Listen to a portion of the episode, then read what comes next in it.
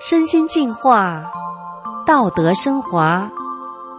现在是明慧广播电台的修炼故事节目。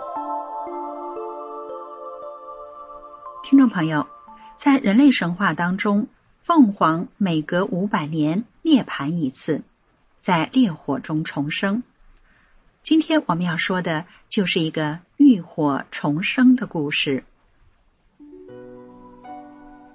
我意识模糊的听到了哭声，于是我努力睁开眼，看到儿子在哭，丈夫和我二哥站在旁边，很是着急。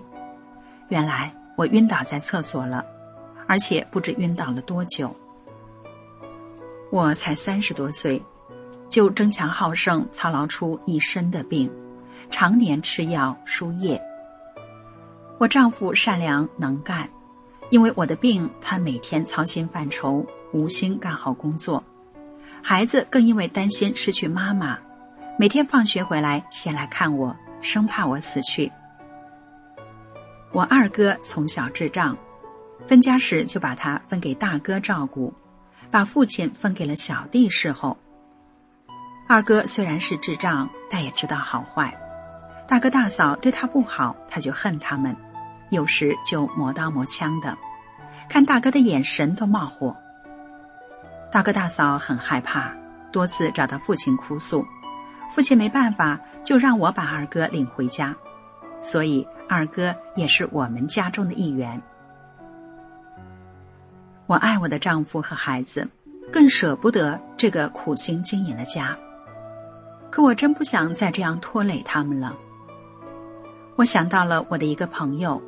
他心眼儿好，家庭条件也不错，离婚后单身一人，对我和丈夫都很关心，经常帮助我们。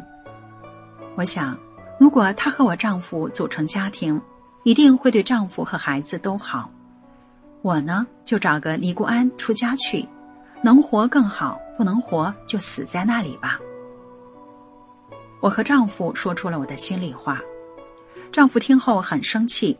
让我只管安心养病。一九九七年快过年时，我陪丈夫去加工厂加工，途中我看到一家诊所，想起要过年了，就进去买了一些过年期间需要的药品。之前我在这家诊所输液，和诊所的大夫聊起来，他得知我才三十多岁，就建议我尽量少输液，这对身体不好。并给我介绍了法轮功，说这种功法祛病健身效果非常好。我听后半信半疑，更觉得奇怪，别人都巴不得你多吃药、多输液，他们好多挣点钱。这家的大夫倒好，竟然建议我少输液。当时我就觉得这人心眼好。这次我听了他的建议，请了一本书《转法轮》回去。回家后，我拿着转法轮就躺那儿看，不知不觉就睡着了，而且睡得还挺香。我可是个长期失眠的人，能让我睡个好觉，对我来说可是大好事。于是我决定学法轮功。学法练功之后，我的身体真的是越来越好了。身体好了，心情别提有多高兴了，浑身有使不完的劲儿。可以帮丈夫干活养猪了。看到我的变化，全家人也都走进了大法修炼。修炼后，我才意识到必须做个好人，多为别人着想。我们喂的饲料再也不掺对人体有害的添加剂，都是自己配置。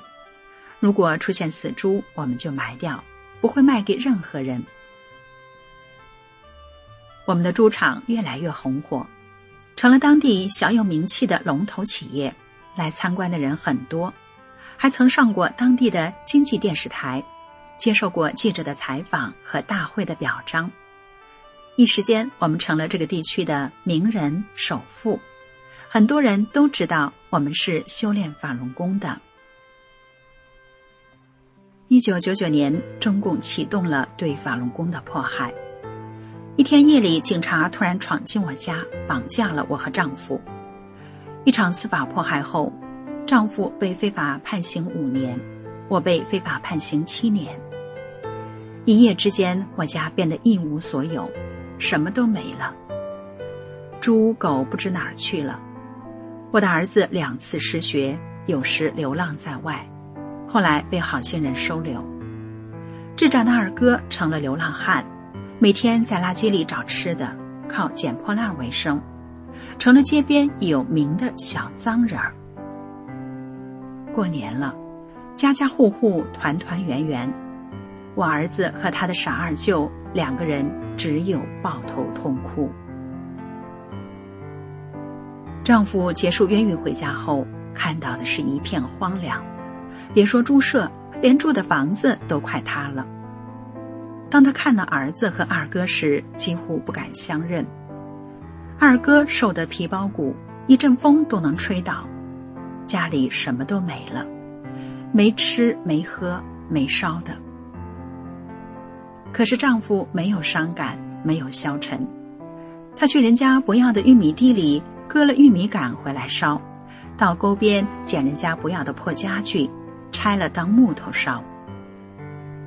有一次，丈夫竟然在破家具里拆出了好几百元钱，那时这几百元钱对我们家来说来的可真是太及时。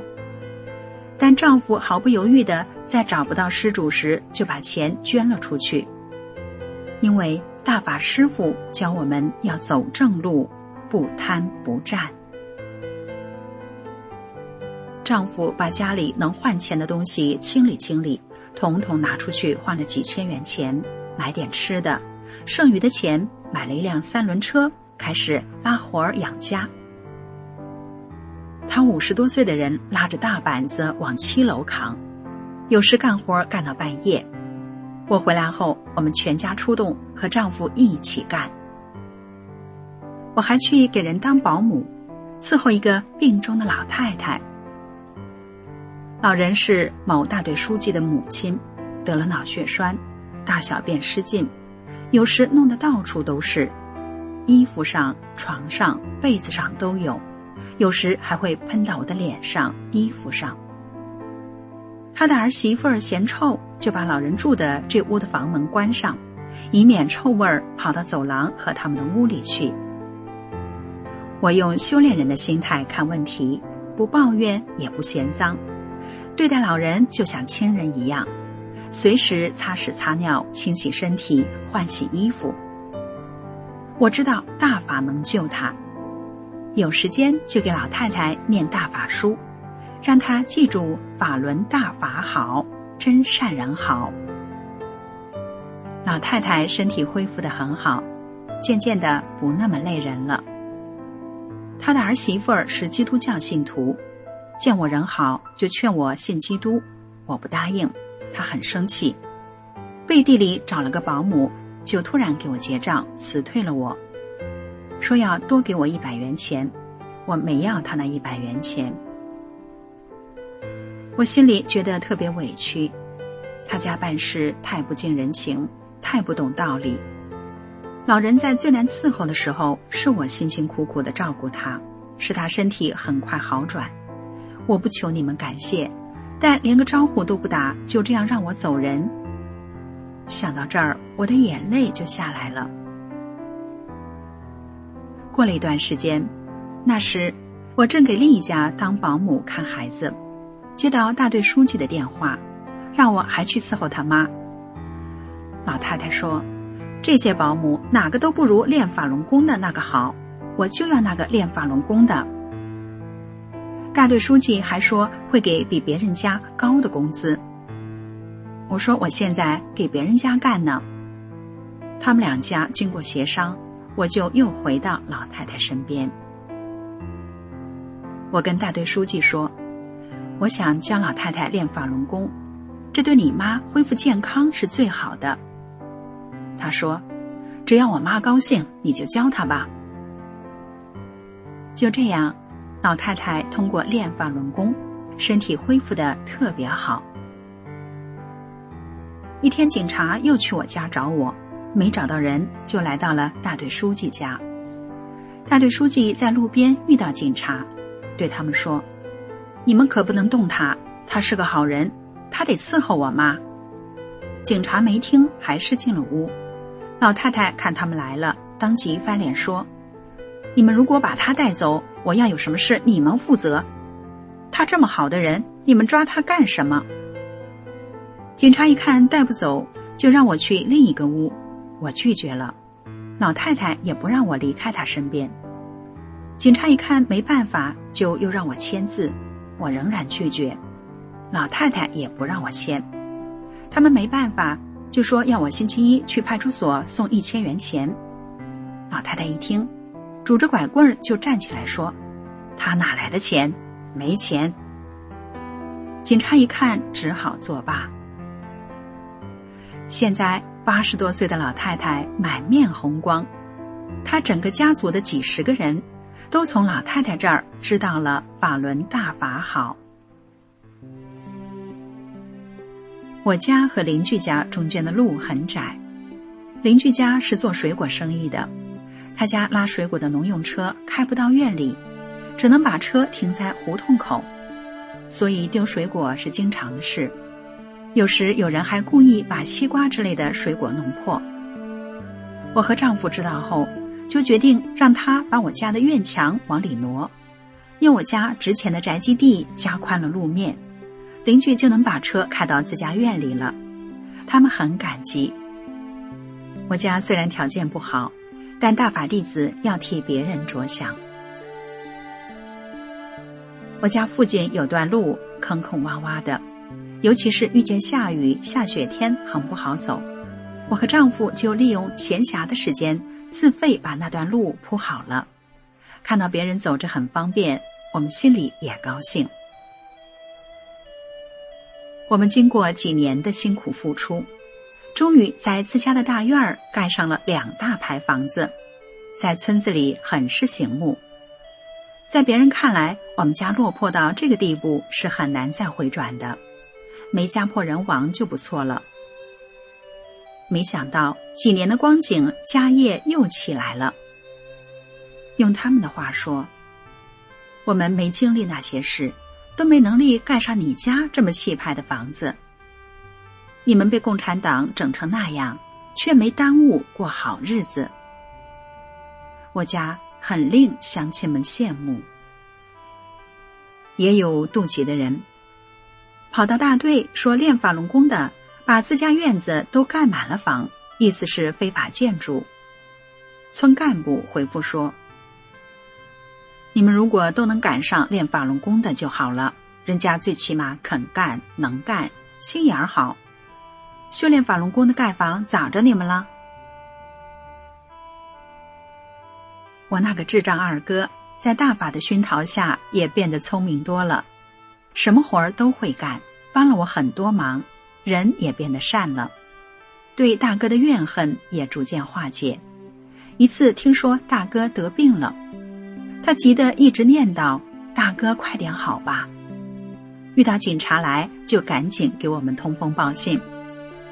过去的那个小脏人不见了，六十多岁的人，大家都说他像四十多岁。我们一家人都很喜欢他。有人很佩服我们，我告诉他们：“你们知道是什么力量让我们遇到这么大的难不消沉？”坚强的走过这场磨难吗？就是法轮大法，因为大法已经深深的扎根在我们的心里。大法让我明白了生命的意义，那就是返本归真。听众朋友，客观环境对每个人的影响程度是不同的。有人在遇到挫折打击时会一蹶不振。